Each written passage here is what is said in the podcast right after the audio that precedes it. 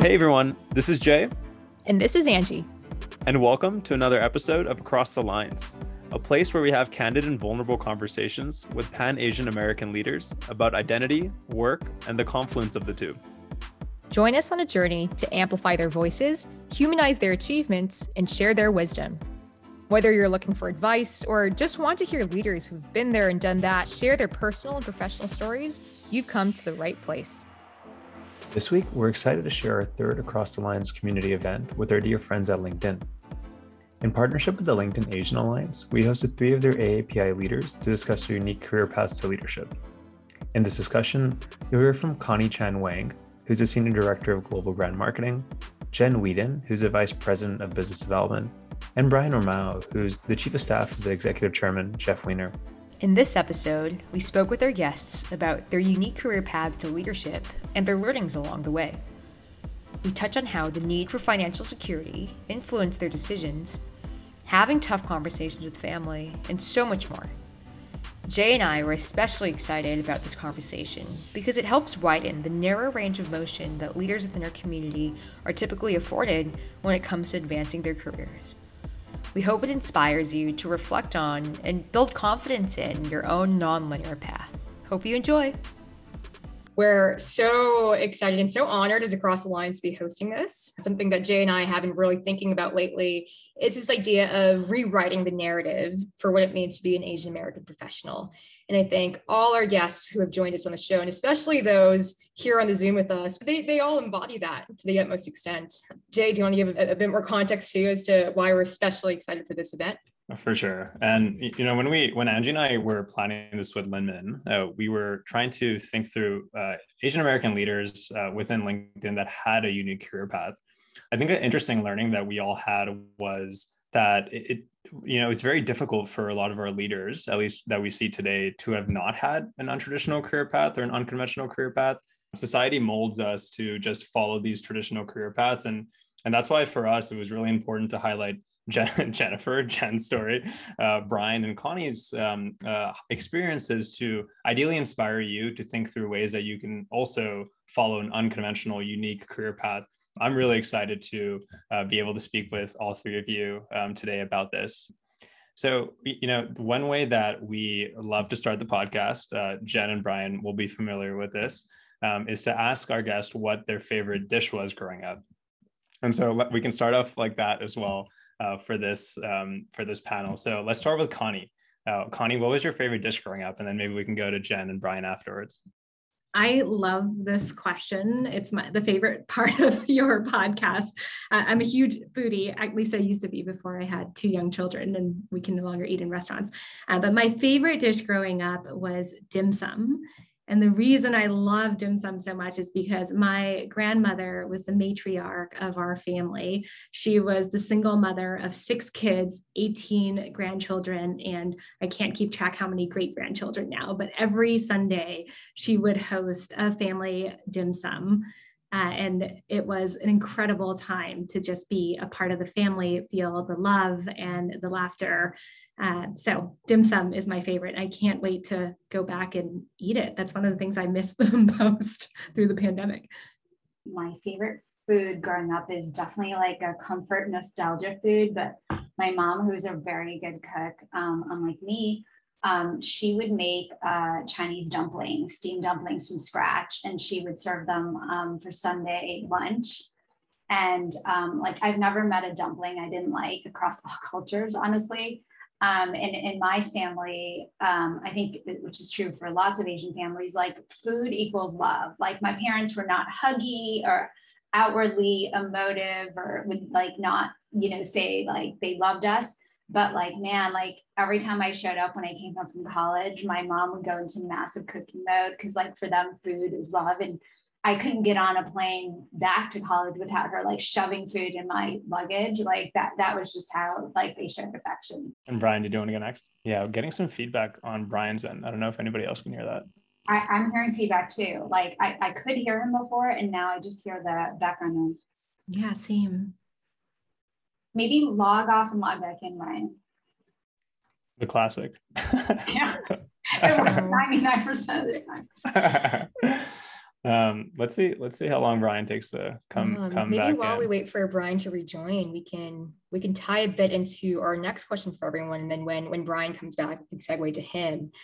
So the reason Jay and I really love the question about food, beyond just hearing about all these amazing foods and being like, oh, I'm so hungry. I wish I could make some of that right now, is because food is such an incredible vehicle for cultural heritage, for upbringing, for some of these things that you really treasure from your upbringing and your family. And that transitions us a bit to our next question that we wanted to pose to our guests, which is talk to us a bit about your upbringing and what it was like growing up were facets of your Asian identity and culture really pertinent in your upbringing? And also, what were some of the values that really stood out from for you from from growing up? Jen or Jennifer, I'm going to call on you for this one. Do you want to tell us about growing up in Chicago? Sure, I'm happy to. But Brian's back. Should we let him talk and see if he Okay, is this Let's any better? Yes, he's yeah, back. Yes. Okay, great. Sorry about that. Um, so yes, yeah, mine was I, I grew up uh, first generation, born and raised in the U.S. My parents are both Indian, and after about ten years of straight Indian food, my brother and I revolted against my parents, and our favorite dish became uh, spaghetti and meatballs with Kraft Parmesan cheese. And that's I feel like we had that probably like every day or every week uh, after our, our teenage years. So, uh, Jen, I'll throw it, I'll throw it back over to you. That's awesome. That was not the answer I expected, Brian. Uh, so, um, Asian identity and culture was definitely part of my upbringing, but I would say growing up, it was very compartmentalized. And what, what I mean by that is I grew up in the 80s in a very homogenous suburb of Chicago. Um, so, like, I went to a big public high school. There was like 500 kids in my class, of which there were maybe like five Asians out of like 500. So, like, we really stood out. Um, so, like, like when I was in school or with my friends, I would say my Asian identity more faded to the background or like it was more about me trying to fit in honestly when i was younger and blending in but even then um, my parents raised me with pretty traditional asian values like a lot of importance in my household on education hard work um, the importance of family and so like that was always there and then on the weekends Asian community and culture was a big part of our activity. So I was um, honestly forced to go to Chinese school on Saturday mornings to learn Mandarin. Um, I enjoyed in the summer going, so I'm Taiwanese, so they would send me to this like um, very like fun Taiwanese American kids summer camps every summer. So like, you know, you would spend like six weeks on a college campus with Taiwanese American kids from all over the country you can imagine what that was like, like, you know, no parents. Um, and then also just socializing with like a tight, close knit group of Taiwanese friends and family, because there's a big Taiwanese American community in Chicago. So it was part of my identity and values, but it was very compartmentalized.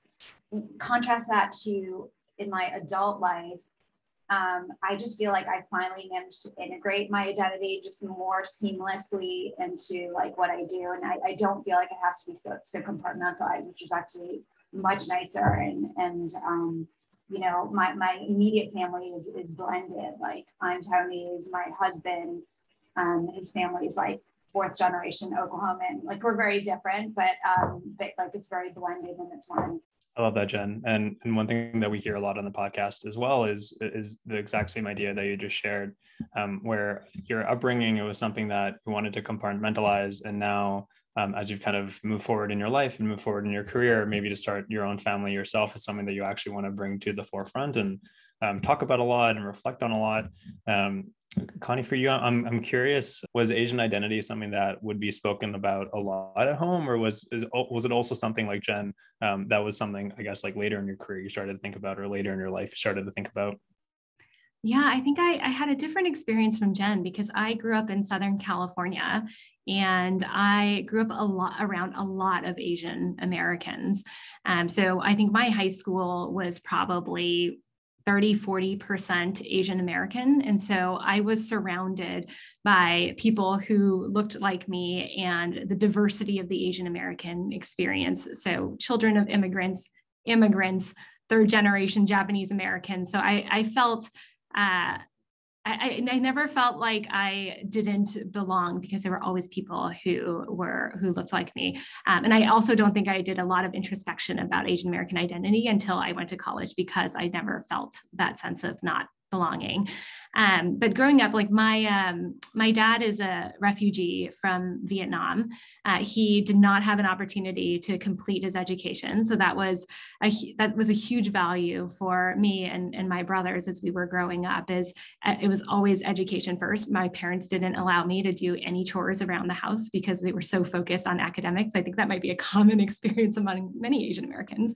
Um, my mom uh, is from Hong Kong. She was the fir- one of her six brother, siblings to come to the US and actually complete her college education.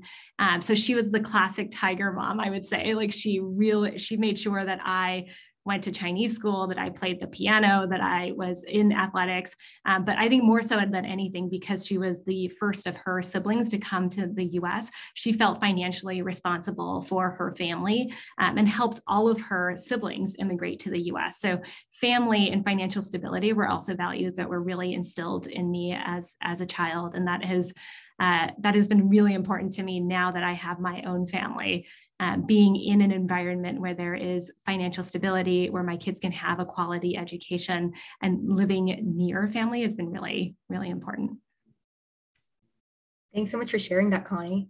And I want to juxtapose your experience of growing up in LA around a lot of Asian Americans and feeling like you belong in that space with Brian's experience of growing up in Michigan as one of the few Asian Americans there. Brian, I'll toss it over to you.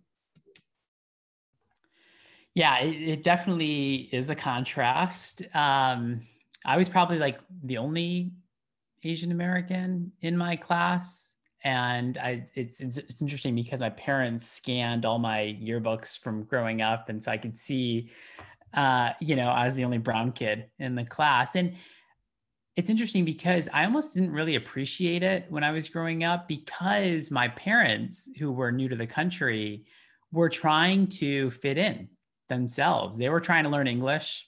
They, and so, as an example, I never learned to speak the native language. It's a dialect of Marathi in, in India because my parents were practicing their English with my brother and me. So, uh, and, and, you know, I think they thought, okay, if we're going to be in the US, Brian and Justin, my brother, should learn English. They'll be more valuable than trying to learn the local language from back home. And so it was very much just trying to focus on like fitting in and and and getting by honestly. I was talking to my parents. I was inspired by angie and jay's podcast and i did a podcast interview of my parents uh, this past weekend. They're visiting from michigan so they're here in the bay area.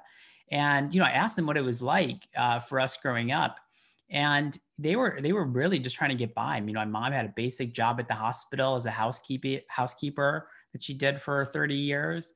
Uh, my dad had a basic job, entry level, six dollar an hour job as a screen printer. And I, you know, I asked them like, how much money did you have when we were growing up? Uh, which is something I'd never asked them before. I'd never really even thought to to try to learn that. But now, as a new parent myself, I'm trying to contextualize the experience that my brother and I had and it was a couple thousand dollars. And I was like, geez, that's, you know, um, there, I think that that's why I, I talked about kind of just getting by and surviving uh, and, and just trying to do uh, the best that they could to show us their values by their actions of just working hard and doing whatever it takes to get by. I mean, kind of, kind of like Connie in terms of the story of her, her parents, just like, you know, you do whatever it takes and you demonstrate that work ethic and it rubs off on on us as, as the kids. And so that's how my brother and i learned just by watching them. It was never a conversation about work ethic or hard work or doing the right thing but it was just by seeing them in action. That's how we learned the values and just tried to absorb them ourselves. Brian I, thank you for sharing that. Um, also can we all take away interviewing our parents um, I, I, think i think that would be so fun um, i was talking to my my uh, my nanny who's my grandma on my mom's side about um, ha- like ho- like doing literally the exact same interview process that angie and i do with all of our guests just with my grandma um, and i'll like send her the questions beforehand and you know we'll we'll go into like a podcast recording because i think that would be just such a, such a beautiful um, experience and, and, piece of content to hold on for the rest of our lives. Um, but I, I, love I love that point. Um, transitioning a little bit towards uh, you know st- starting starting careers, um, going through unique career paths. Um, Jen, I'm gonna I'm gonna ask you a, a question, um, and it's gonna be a fun follow up from um, our own episode. Um, one of the pieces of advice uh, that you gave um, to us, to Angie and I, and also just to the broader audience was to uh, pick, you know, when you're early in your career, to pick companies that are really reputable companies and are on and like have good values and you know have a good business trajectory, et cetera. But also companies that like to have fun. Um, so you you chose a company um, that you, that you could have a lot of fun in, and, and that was MTV. Um, and, and, I'm curious. Uh, I, I, would love to hear the story, um, if you can, about how you got to MTV, why you did it, um, and also if you can highlight maybe the story that you were able to share with us about uh, Mr. Mr. Busta Rhymes. happy happy to work Busta Rhymes into my answer. Um, let's see. So you know, how did I end up at MTV? And by the way, that was my first business development job. Sometimes people ask me how I got into business development. My first business development job was actually that was the function I joined at MTV. But um, you know, when I graduated from college, like many others, I didn't know exactly what I wanted to do for the rest of my career. So the first couple years i indexed super highly on like learning and maybe more like prestige like brand name companies that were more traditional career track. I went to an undergraduate business program. So i joined wall street. I became an ibanking analyst. Um, and then, then i after that i did consulting for a couple years. And after honestly five years of like like grinding it out in banking and consulting, you know, where I learned a ton, but I was like tired. And also I was like, I don't think I'm having enough fun in my work. Um, I did an about face and I was like, you know what, my next job, I don't know how I'm going to do it. I'm going to index super high on like passion and interest and like fun, honestly.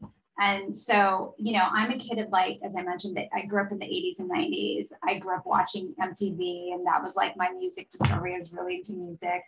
And I was like, I was living in New York City, and I was like, like, what company's headquartered here that I just think would be really fun to work for? Great, MTV's head, the world headquarters is here. I want to work there. And so, um, you know, I was also very passionate and kind of obsessed with the entertainment and media industry. Like I, I wanted to try it. So miraculously, honestly, I got very lucky. I networked my way into they, they were looking for a BD person. And as somebody with like a business background, there's not too many jobs you can get in an entertainment company if you don't want to be like totally back office, like doing accounting or finance, which is a perfectly good job. But I wanted part of why I wanted to work there was I wanted to work around creative people and see what the entertainment industry was like. So that's how I ended up there. And I ended up spending about two years there before going to business school. And it was as fun as I thought it was going to be. So it totally lived up to the billing. It is a crazy place to work, or it was back then. I did learn a lot, not always the things I thought I was going to learn, but I did learn a lot and I'm super glad um, I, I did it. Um, it wasn't the easiest place to work. Um, you know, at the junior levels, like entertainment companies, you don't make a lot of money, but I felt like it was, it was an experience worth having. And you got to follow up on the Busta Rhymes story really quickly. Oh my God. I, after that lead up, I forgot. Yes. I, am sorry. I, I, I just.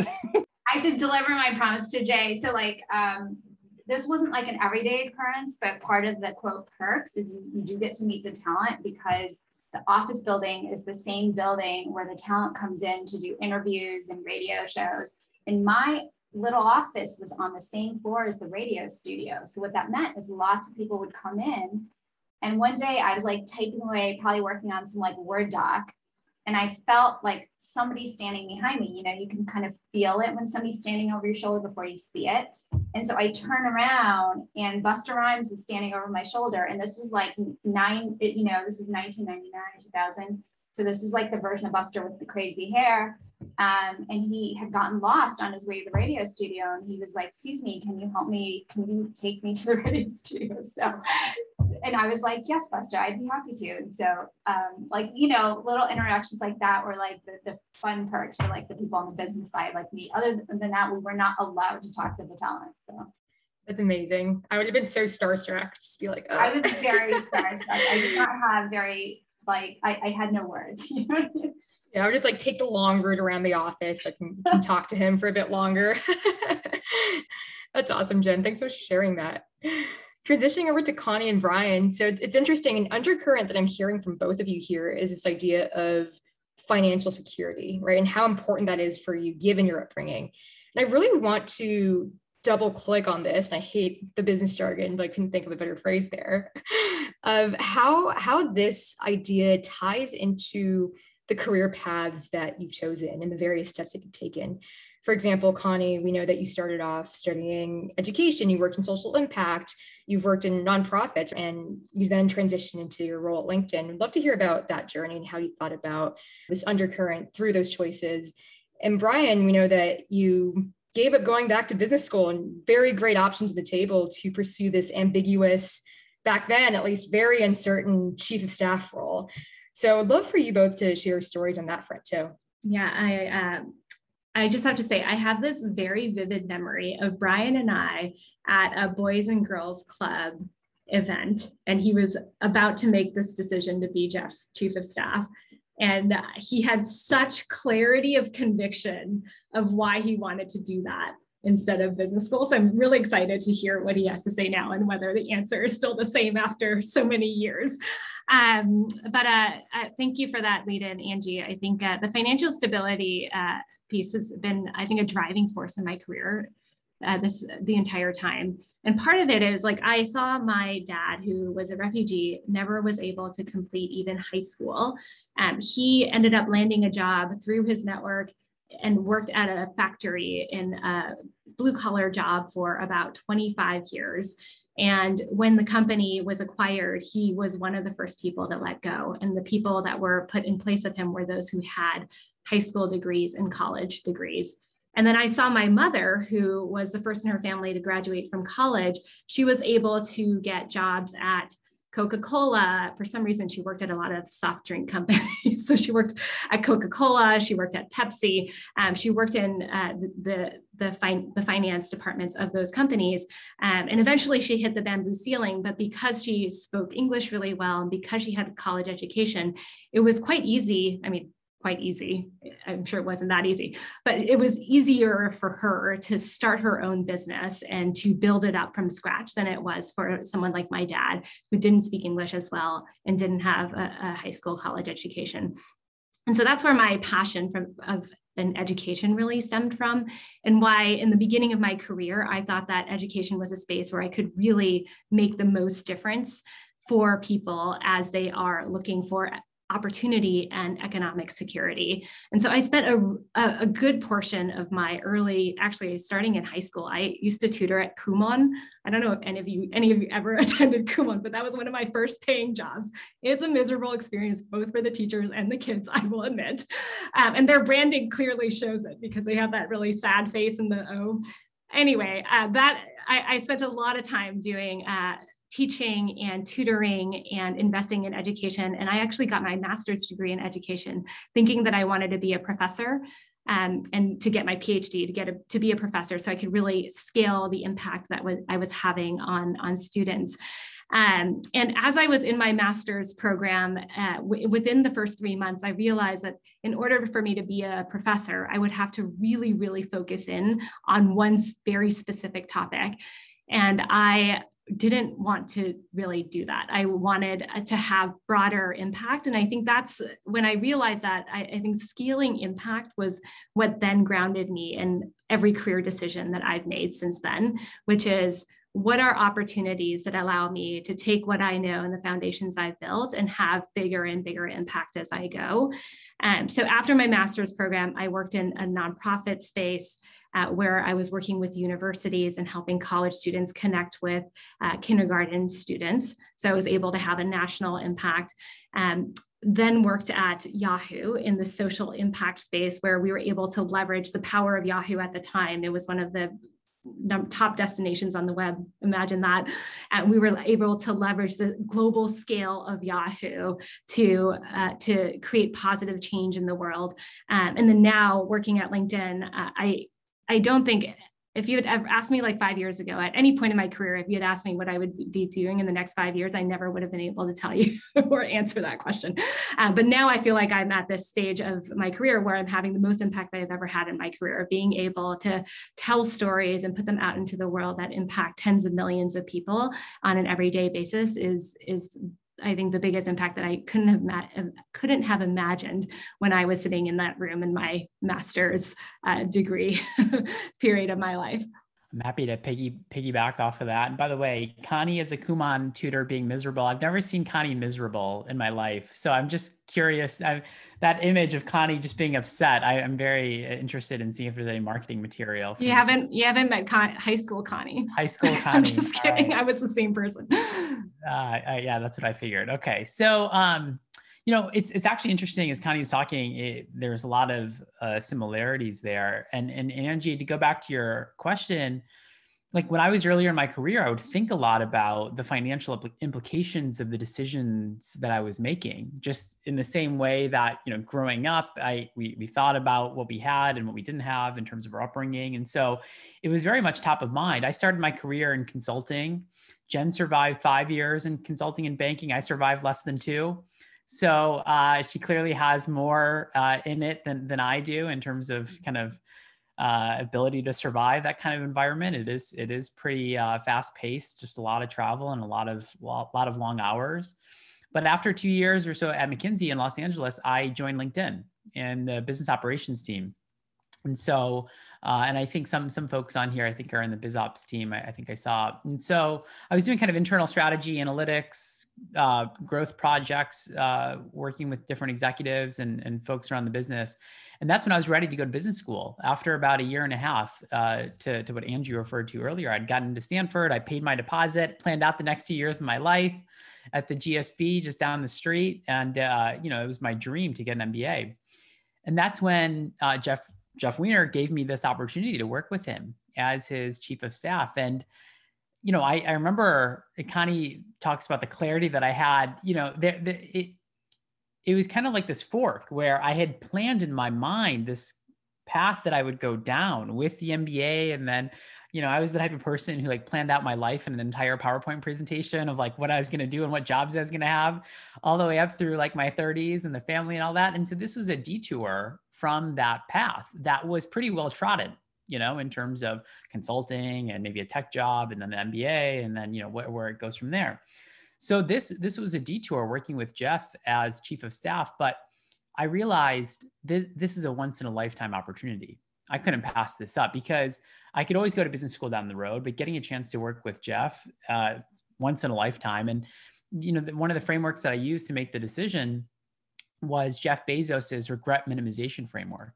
which is essentially to say when you whenever you have a difficult decision, try to fast forward to when you're 80 years old and you're reflecting back, what what would you have regretted more? And using that as a litmus test, and I realized like if I had said no to working as the chief of staff at LinkedIn back in 2014, I probably would have regretted what that could have become you know knowing that business school could have been an option for me down the road and so that's how I was able to make that decision is realizing it's truly a special opportunity. And when Jeff and I talked about it, we said it would be an 18 month thing, six months to learn it, six months to do it, and six months to find and train a replacement.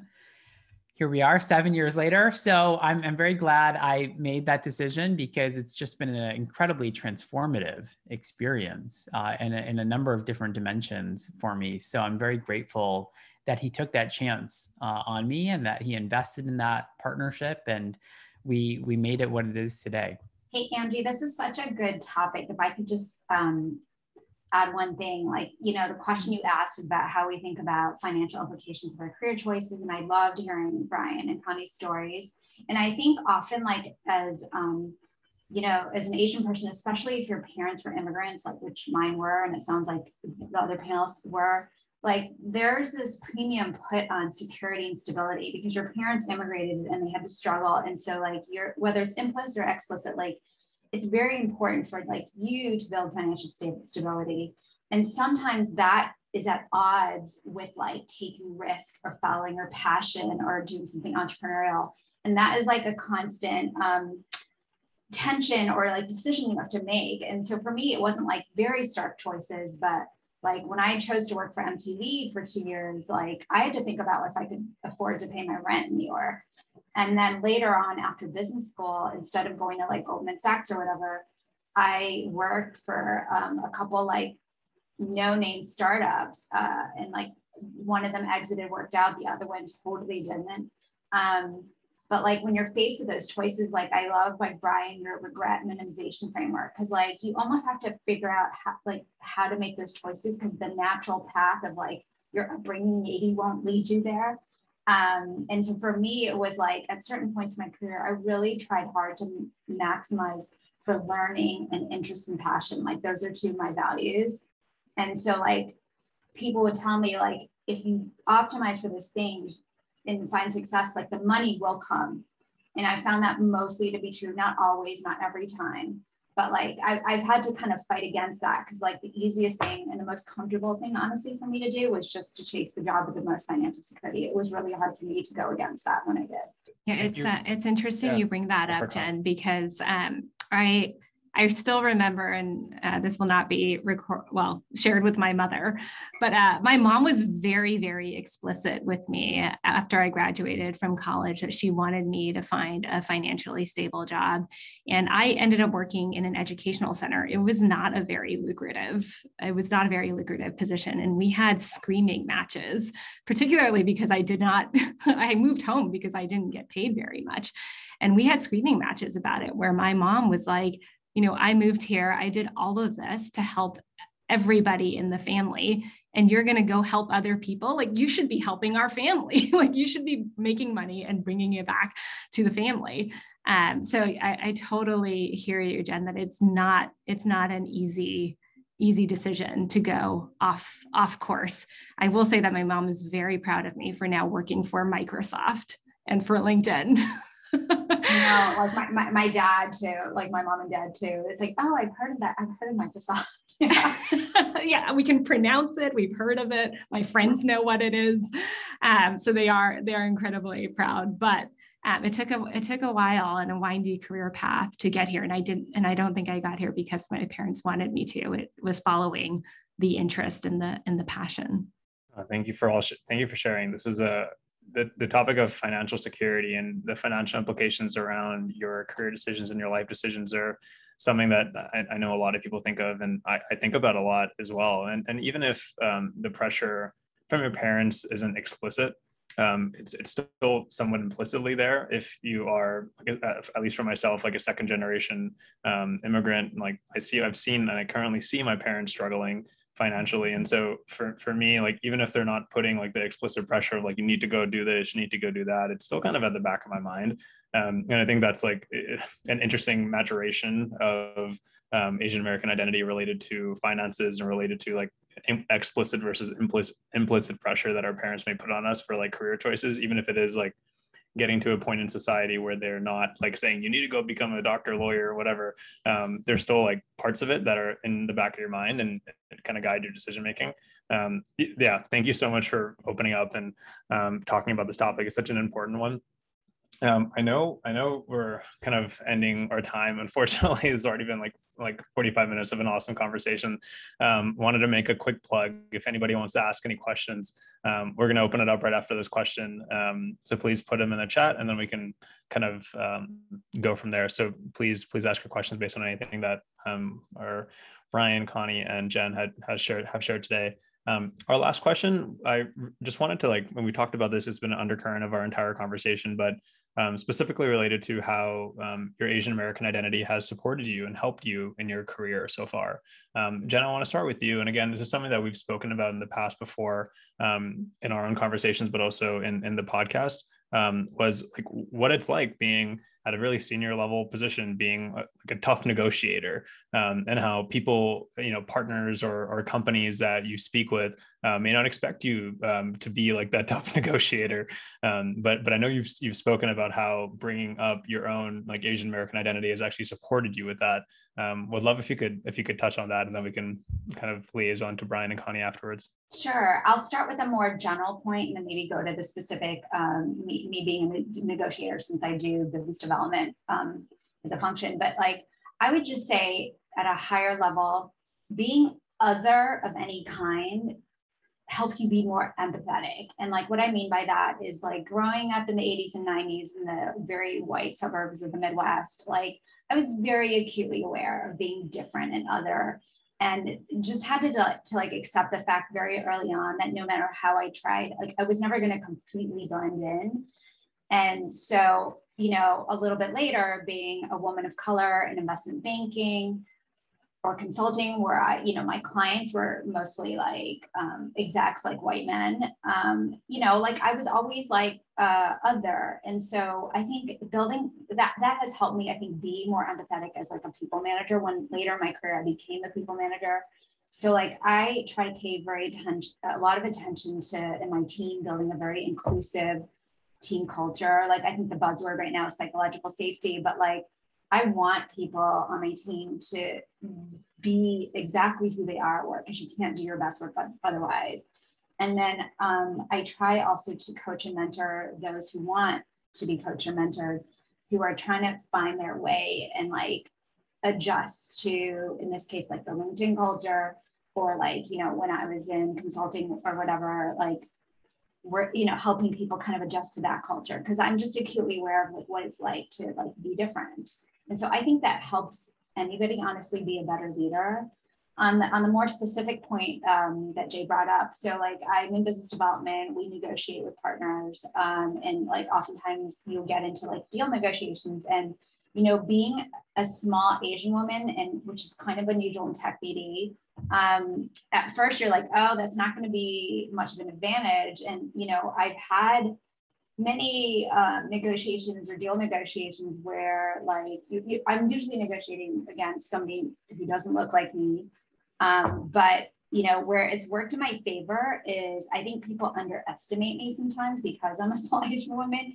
And so when I am a tough negotiator, I'm nice about it. I'm not like a jerk about it it's like surprising to them and um, it, it's almost like a secret weapon where they don't realize how hard you're negotiating on behalf of your company and they underestimate you. So that that has actually sometimes worked out in my favor. Connie let's toss it over to you.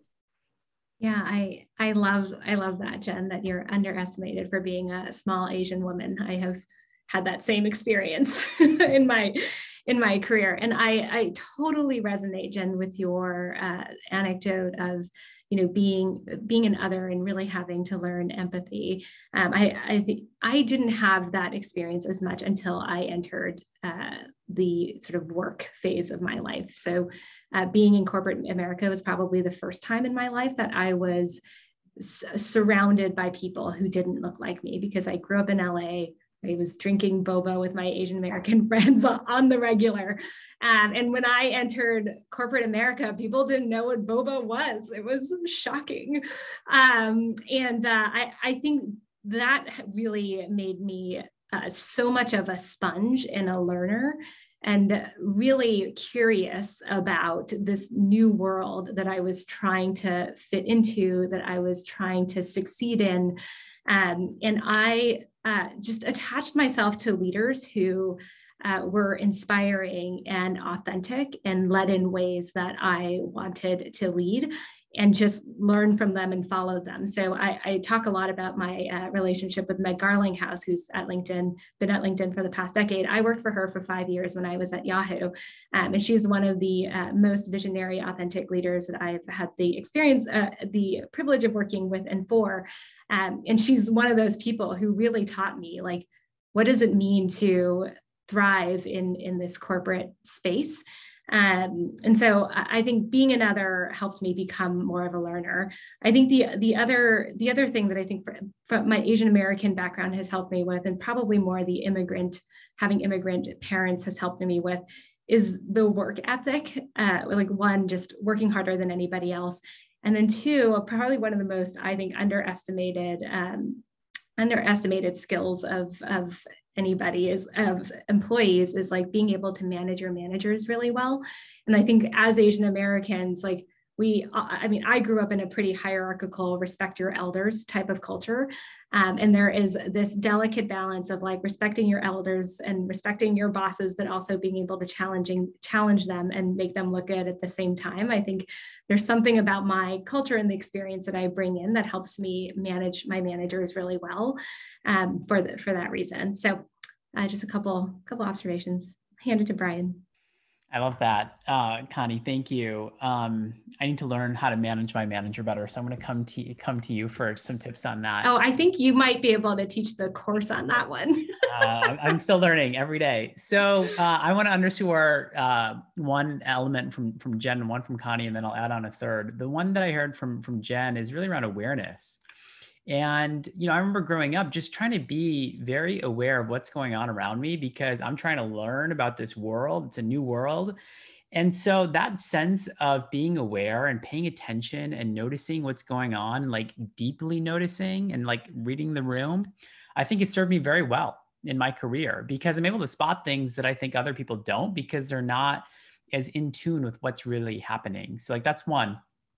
The second thing is what I think Connie mentioned, which is around curiosity and just having this this innate desire to keep learning and growing as a person. I mean, it's nonstop, this journey of discovering who I am and what's actually what matters in the world. And so I've tried to apply that curiosity since I was a kid, but also in, in the business world, I think it really helps because in my role as chief of staff, I don't have all the answers, but I've got to be curious to ask the right questions and to try to surface that for for the company.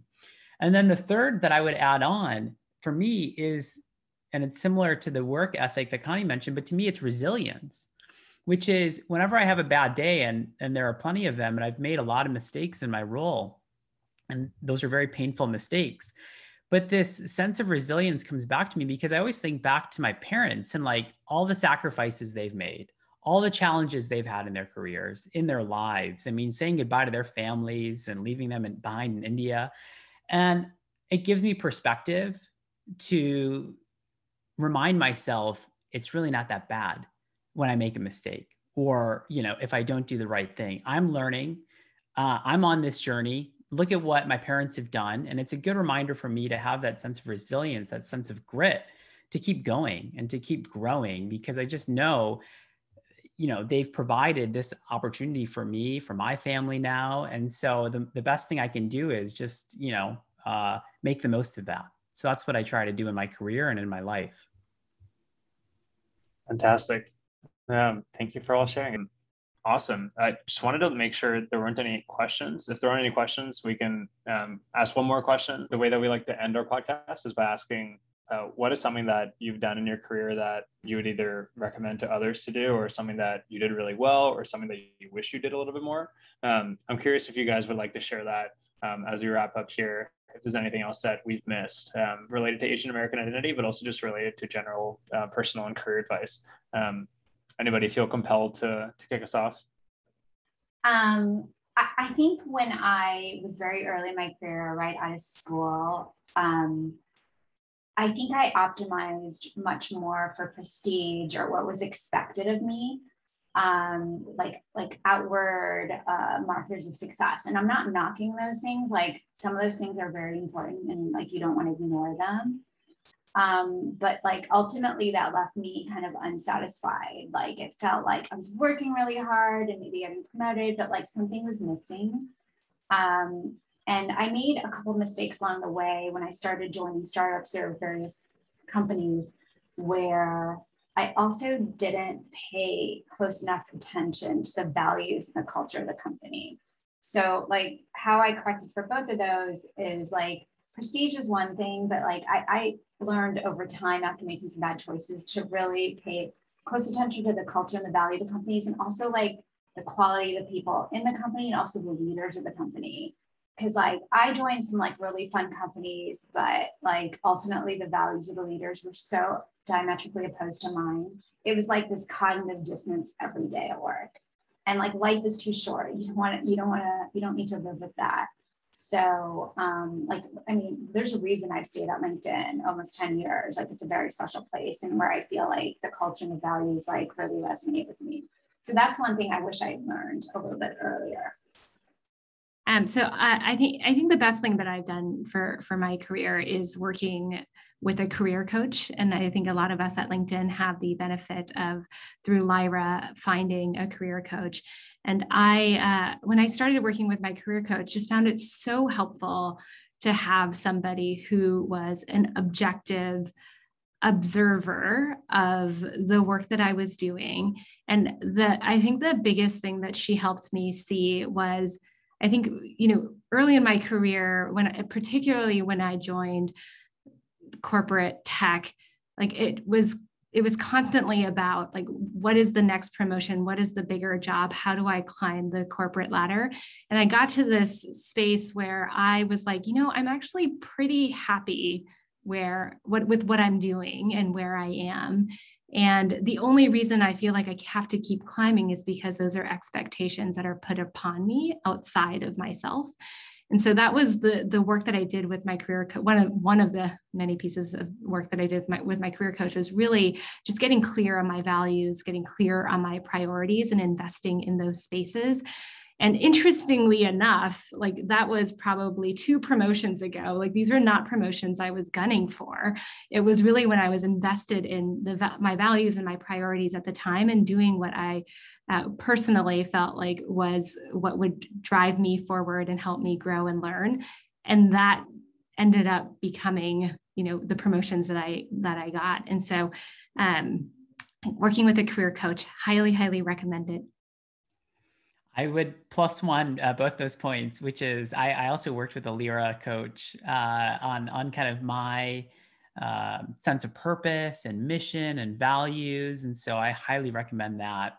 And I also, to to Jen's point, had that experience of trying to shift my orientation of myself from one of like an extrinsic motivation to more of like intrinsic motivation. And so like I went through that journey as well. And it, it took me a while to get there. And once I got there, I felt much more comfortable in my own skin. The the third thing that I would add is to, to me, you know, I think Jen mentioned life is short. And I think we've we've learned that over the last, you know, year and change. And so one of the things for me is optimizing for the people I work with and and just you know for, for me it came down to three things. One do i respect the person you know i work with? Do i trust them? And am i learning from them? And if the answer is yes to all of those then i try to go all in and build that relationship and see where it takes me. And i mean i've had the good fortune of working with jeff now for seven years but it's not just jeff. It's a lot of the folks i've worked with in my career. And i try to invest in those relationships and just play the long game and, they, and, and for those of you who are maybe earlier in your career you don't need to be working with the CEO to invest in those relationships because the people you're working with today are going to go on and do great things just as you are. And so, my advice would be just to play the long game with the people you really respect, the people you trust, and the people you're learning from every day. Thank you all so much for sharing that. We're coming right up on time. So we're going to wrap up if no other questions from the audience. But I want to thank you all again, Brian, Jen, and Connie, for joining us today. This was such an incredible conversation. And, and thank you all so much for, for joining Jay and I. You know, honestly, part of why this conversation is really important for us is that sometimes it feels like there's a really small range of motion right, for what Asian Americans can be and should be, especially in the workplace. So thank you for coming on, sharing your story, and helping us. I, I have to make a pun out of this, but look across the lines, right, to expand the boundaries of what that range of motion looks like. You know, thank you for being so open through stories, just sharing your your experiences and your wisdom, and underscoring like a core premise of what's important to us at Across the Lines, which is that personal and professional are really inextricable. And I think this was such an amazing way to celebrate API joy, excellence, just overall amazingness of our community. So thank you so, so much again. Thanks so much for tuning into Cross the Lines with your hosts, Angie and Jay. If you enjoyed today's conversation about the intersection of work and Asian American identity, Please subscribe to the show wherever you get your podcasts and leave us a review to spread the word. We'd really appreciate it. And as always, you can head over to acrossthelinespodcast.com to learn more about the show, as well as check out all the links and resources in the show notes. That's all for this episode, folks. See you next time.